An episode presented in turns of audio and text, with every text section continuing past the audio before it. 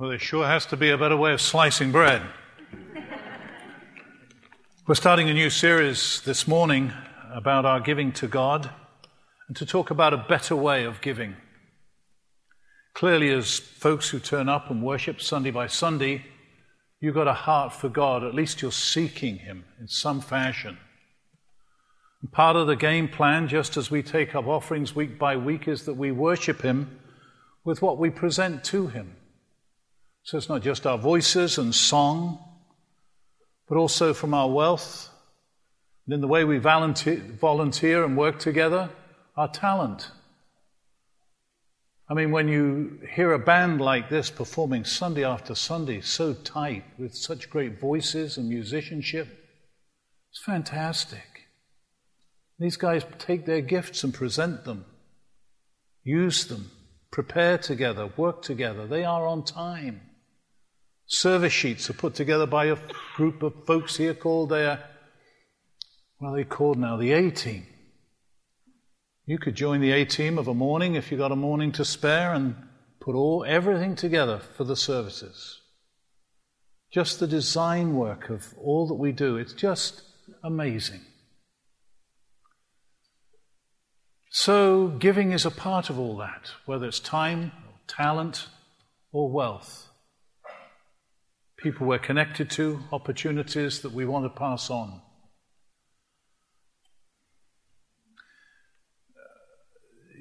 I think it'd be about two to three decades ago. I don't know if he's still operating. There was a African American comedian by the name of Flip Wilson. And one of his shticks each week was to mimic, take off a black preacher. And he had it down. I had some friends who could really, African American, really, you know, just the way the preacher walked, he, he had it all down. And Flip Wilson, and this was a big show week after week, kind of a black Saturday Night Live. He didn't have the church lady, he had the church preacher. And he took it off. And the, one address was about one of his deals was to mimic the preacher trying to get the church to give money. Now, I'm English and can barely speak your kind of American, let alone African American American. But I'm going to give it a shot to imitate Flip Wilson. Okay? Come on, come on. Now you're responding like a real congregation. You're getting into this. So he said, before this church can walk. It's got to crawl. The congregation came back. Let it, let it crawl, Rev, let it crawl. And then he said, before this church can run, it's got to walk. And they all came back. Let it walk, Rev, let it walk. And then he said, before this church can accelerate and run and sprint forward into our future, it's got to give. And the congregation came back. Let it crawl, Rev, let it crawl. We don't make any bones about giving being a part of worship and our lives. But the problem often is motivation. What motivates you? you know, there's a comment. Paul wrote two chapters about giving to the church in Corinth. In this particular point, he makes is this that each man should give what he has decided in his heart to give, not reluctantly or under compulsion, for God loves a cheerful giver. That's uh, chapter 9, verse 8. Now, just to give out of obligation, like legalistically, which is the way the contemporaries of Paul and Jesus did. Their tithe was 10%, and they would tithe everything, down to the mint, the herbs, everything. That was their deal. and it was legalistic, and they did it out of obligation to the law. Paul now, with a different sentiment at work, says, Look, we don't give out of that kind of obligation. We don't giving out of compulsion or obligation just because we have to. And by contrast, this is the beginning of chapter 8 in 1 Corinthians. He describes the giving of these people up in Macedonia. Macedonia is still there, and they are rugged people. They're kind of mountain people, warrior people. They are tough guys. But Paul went there and preached. The impact was this now, brothers, I want you to know about the grace of, that God has given the Macedonian churches. These are just little gatherings of people, not buildings like this. Out of the most severe trial, their overflowing joy and their extreme poverty welled up in rich generosity. For I testify that they gave as much as they were able and even beyond their ability, entirely on their own.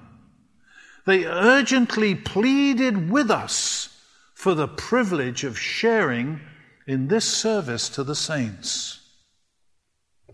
Now, how do you get to that?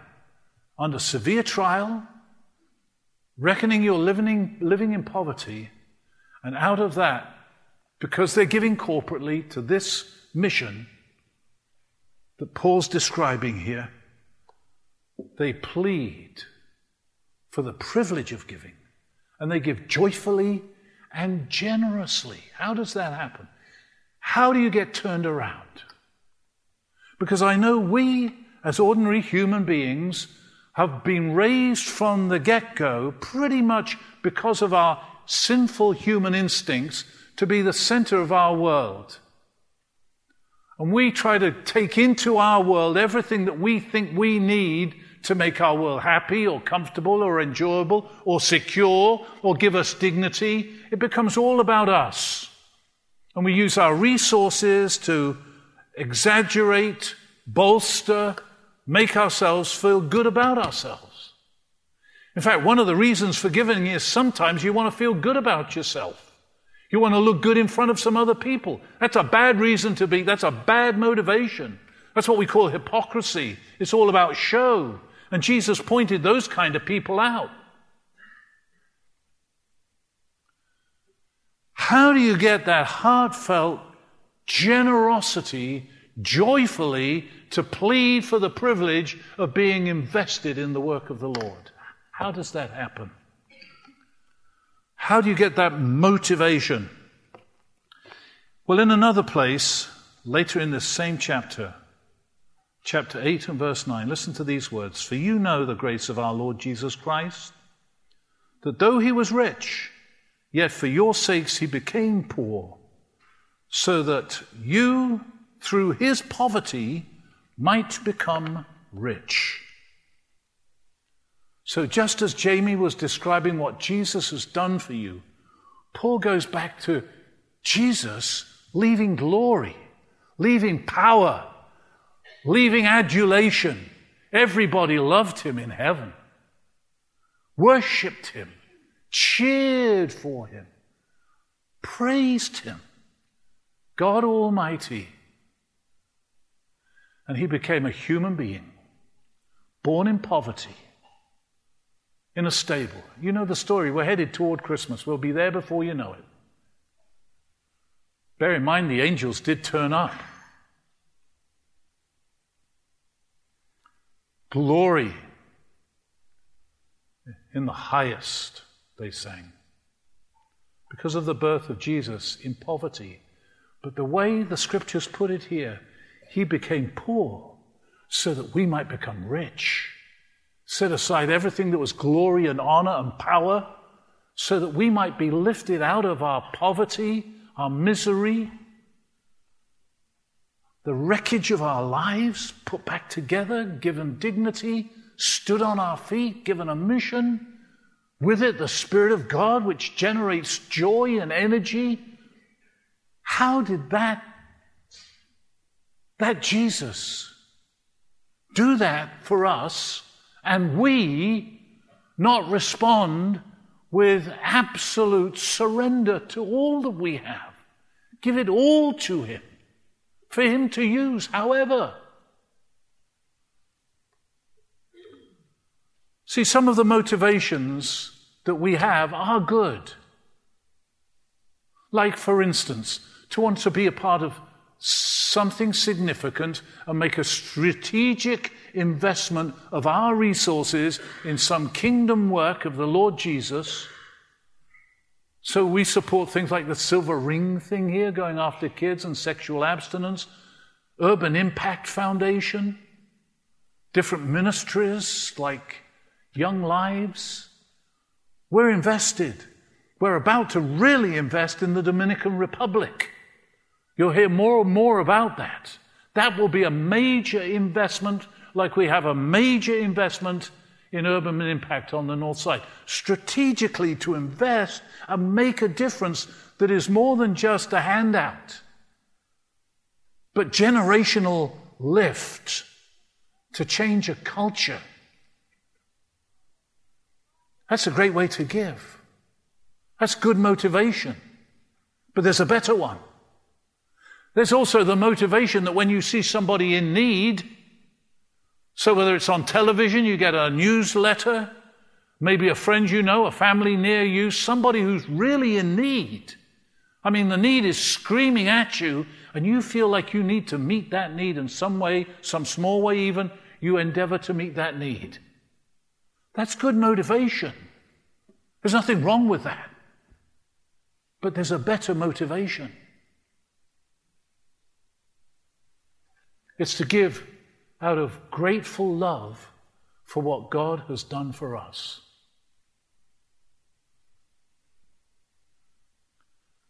So, from what Pastor Jamie did as he led us into that scripture, which we're going to turn to right now, in Luke chapter 7, the woman who comes in on a party thrown for Jesus, but she is some lady.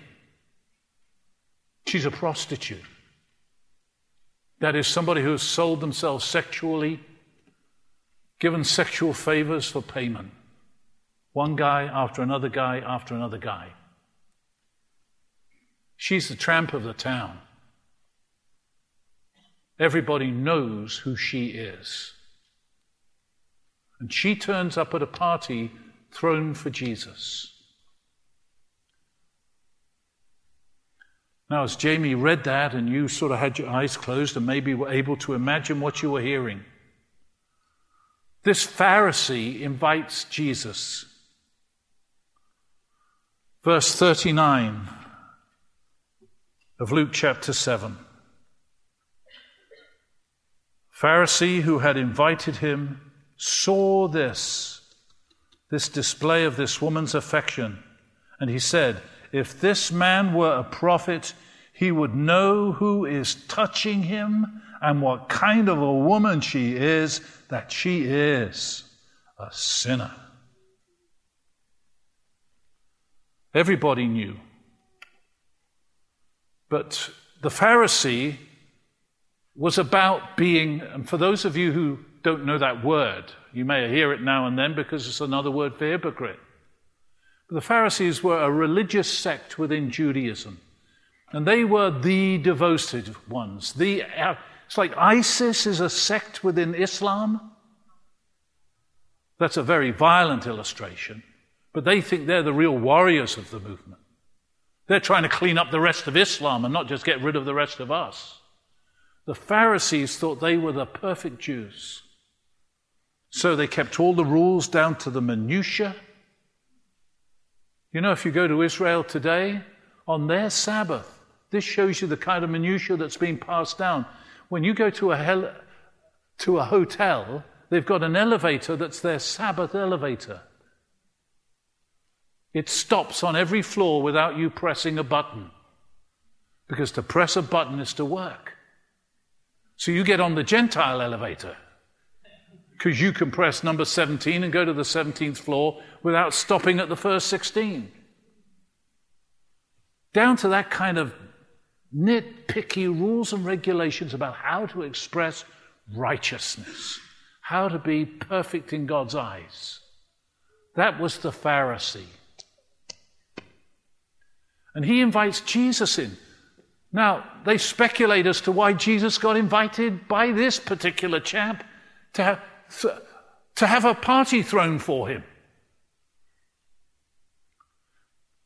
For sure, almost for sure, it wasn't because he had high regard for Jesus. We'll come to that.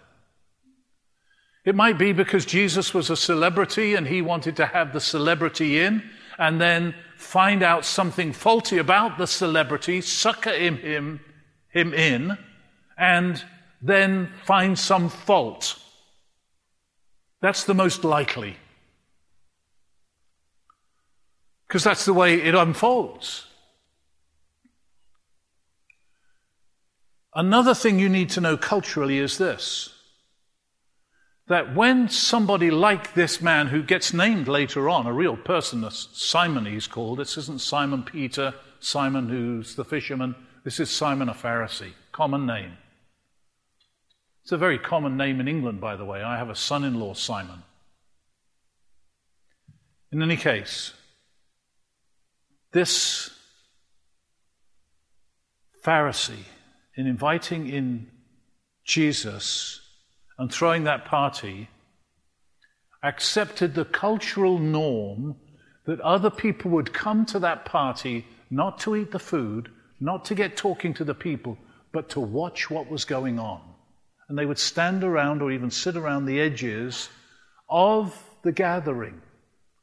Sounds strange to us, but that was real.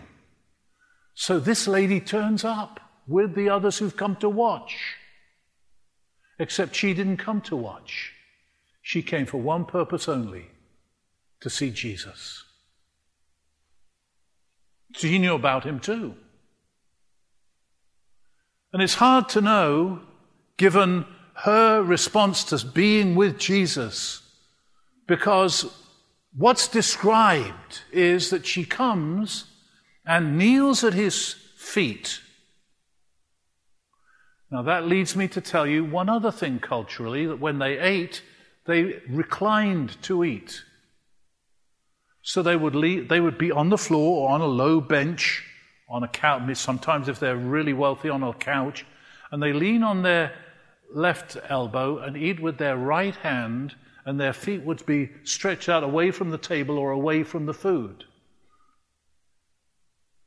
So when it says this woman came up behind Jesus and knelt at his feet, he was reclining with his head and shoulders and so on toward the food, leaning to eat with his right hand, and she came up behind him and knelt down at his feet.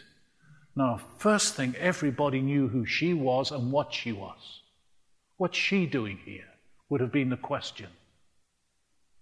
And then, in kneeling at Jesus' feet, the guest of honor, she starts weeping on them, floods of tears going down on his feet. And then she lets her hair drop down on his feet and starts drying his feet with her hair. Again, culturally, a woman always had her hair tied up,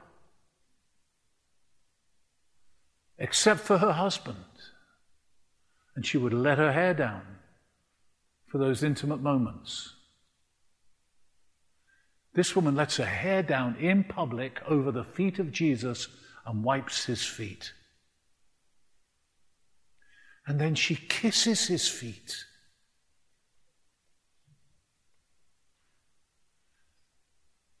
And then she takes what really was like her little nugget, her savings, this, this ointment, and pours it on his feet.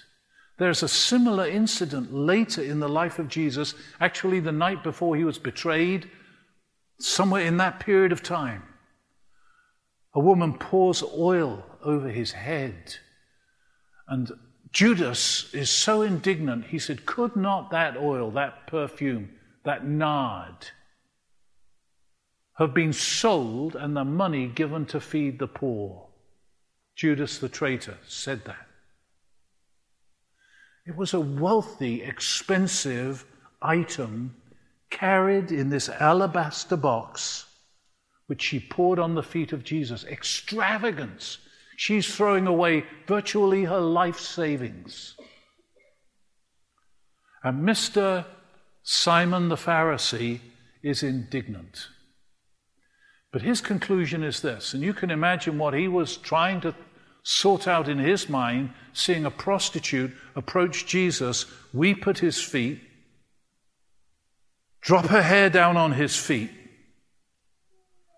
pour out this ointment on his feet, and kiss his feet. What on earth was going on here? Whether she was offering herself sexually, what was going on? Have you ever had, guys, have you ever had a woman throw herself at you?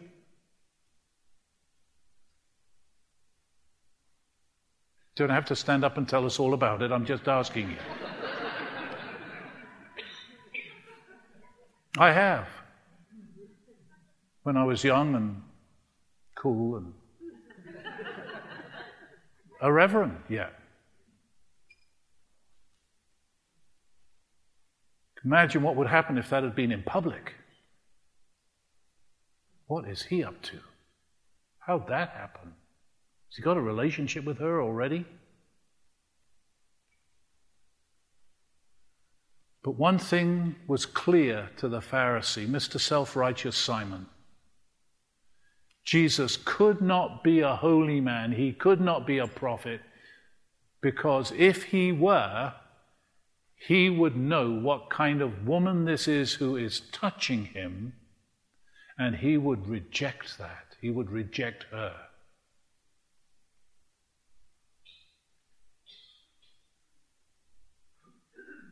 And so he, you didn't have to be a mind reader. Jesus says to him, Let me ask you a couple of questions here, Simon. And he asked him by telling a story about two people. This is what Jamie read, Pastor Jamie, about two people who owed money to a moneylender.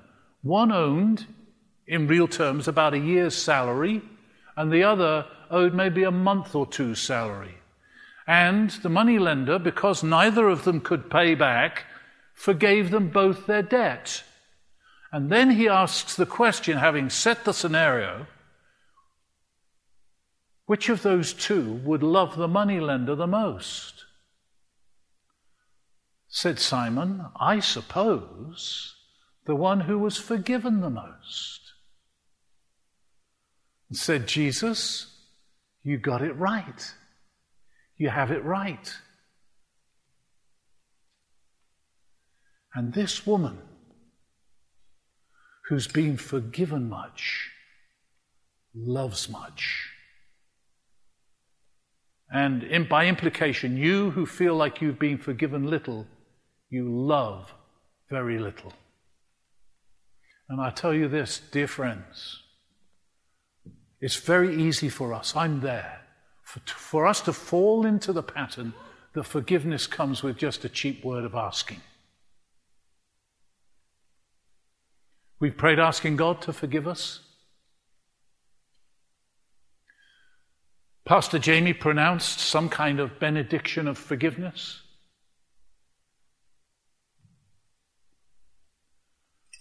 You know Shakespeare said?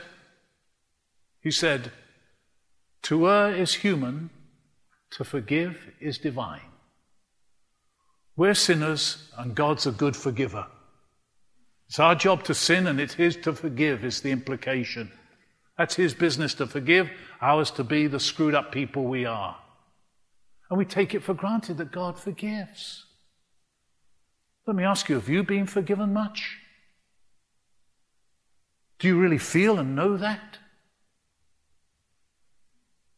Because that's how Jesus positions the woman as one who has been forgiven much and therefore she loves much. And therefore, what she is doing is not in any sense to buy forgiveness, it's to express the joy of being forgiven. Whoever is forgiven much loves much. The loving doesn't do the buying. The love is an expression of gratitude for being forgiven. That's the motivation. She came in front of those people, took obviously all their nasty stares. What on earth's she doing here kind of attitude? And as she moved in on Jesus, it was clear she was there for one person only, for him. And she goes down at his feet and weeps. Have we wept over the stuff we've done? Have you ever? To weep? Maybe you don't think you've been that bad. But whoever is forgiven much loves much, I'll tell you that, because Jesus said so.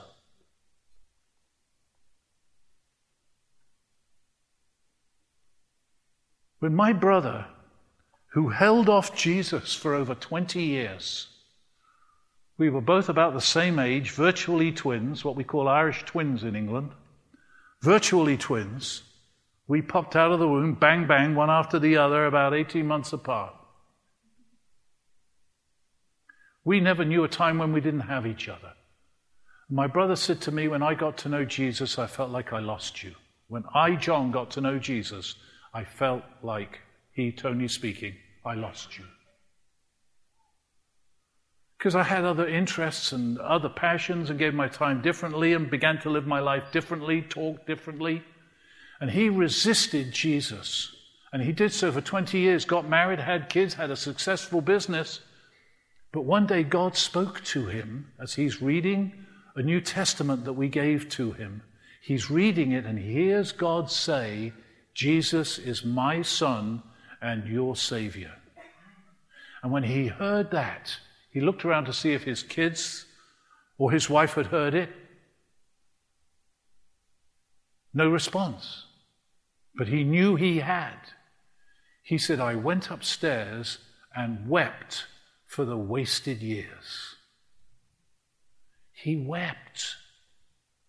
He realized that Jesus was for real. This was all real. And the way he'd spent his life for those 20 years since he first heard the gospel from me, he counted as wasted and it broke his heart. He lived 20 years of life for something other than Jesus. And now Jesus had come and gotten a hold of him. And he surrendered his life to Jesus. And I tell you, he immediately, within the year, started adding on to his big new home to take in foster children. And I met some of them when I would go and visit him. One night a week, he ended up going down into the city of London in a really rough part of London where the drunks and the street people were hanging out. And every city has that place where that stuff's happening. And they'd go in and get their free night's bedding and uh, food and Tony would go and spend a night, one night a week with them to care for them and help share the love of Jesus with them. His life changed radically. In his business, he told the guys no more swearing. It was his business. My brother's was as tall as I am, but built. And they laughed at him because he swore more than any of them. And the English have a way of putting swear words together which is really humorous. I mean, they roll off three or four at a time. Tony was a master at it. He said, There's going to be no more swearing. They thought he was joking. They laughed at him. And then, he, then he, his temper got better off him. He said, I mean it. No more swearing. They thought he'd gone mad. His life took a complete about turn. His life became used up for Jesus in every respect. The night, my last night with him, he died of a heart attack. We were visiting, and the last night together, we were supposed to be a part of a big gathering in London to celebrate the birthday of a pretty impressive guy. And we were supposed to be there, but Kathy and I said, let's spend this night, it was our last night before we flew back to the USA, let's spend it with Tony and Chris, Chris being the wife. We did. During that evening, my brother Tony, who was, after he became a follower of Jesus, worshipped in a service at a church not too dissimilar to this, where it was all praise music. So he didn't know all the old hymns. And then he got his hands on an old hymn book. And he found one hymn that he thought was so fantastic, he memorized it. And he said to me, we were kind of going around the house together, we're getting packed up, getting our stuff put together, and he's sort of following around and we're chatting, and he's got, he said, this is fantastic. And he holds up, holds up an old hymn book. He said, this is fantastic. And then he says, listen to this. And he didn't read it, he had it memorized. He said, and can it be? He read like nearly Flip Wilson doing his thing. He, he, he read it like it was meant something. He said, And can it be that I should gain an interest in the Saviour's blood? Died he for me who caused him pain, for me who him to death pursued? Amazing love, how can it be that he would give his life for me? He said, Isn't that amazing? I didn't say, Oh, yeah, I know the music to that. Let me sing it to you. That's an old hymn. That would have degraded what, that, that would have killed the moment. I just said to him, That is amazing. Because it is. But he's just quoting an old hymn written by Charles Wesley centuries ago. But he got it when he wept for the wasted years and he understood what Christ had done for him. And he starts memorizing that as poetry and quoting it back to me with the passion that it deserves, given what's being said. Like that beautiful song sung right before we came up here. How can it be that I should gain from his reward? Similar sentence, sentiment rather.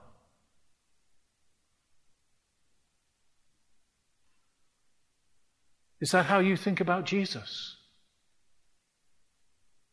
Is that how grateful you are? The only adequate response is that of the woman. You give everything to him. Doesn't mean you give it all to the church, but you give it to him. That's the motivation for all response, is what he has done for us, what he has given to us, what he has won for us. That's the motivation. Let's pray together. Lord Jesus, thank you for these moments together. Thank you for your presence here, for us to draw close to you as that woman drew close to you and sense your awesome power, your amazing love, your immeasurable graciousness. You are here for us one by one. So we come to you one by one. Throw ourselves down at your feet. And if not weeping with real tears on the inside, lament. Not just our sinfulness but our ingratitude for your for- forgiveness. How we just take and use your name, even when we sing it, not to love you, to sing great things that you've done for us, but do it, all, do it almost as rote. Oh Lord. Help us to surrender all to you.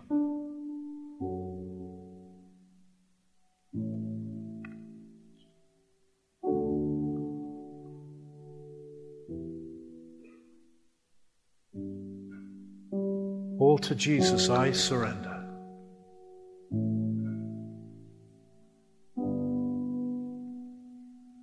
In your own heart, say to Jesus, Dear Jesus,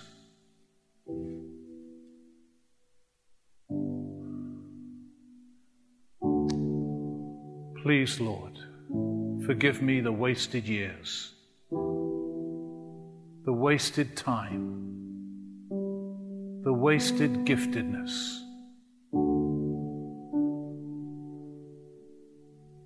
how we have abused the salvation we enjoy. Forgive us, Lord. How we abuse you, taking you so for granted.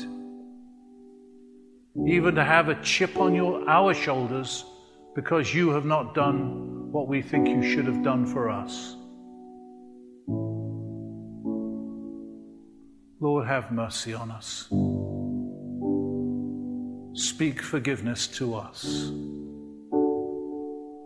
And may we who have been forgiven much love you much.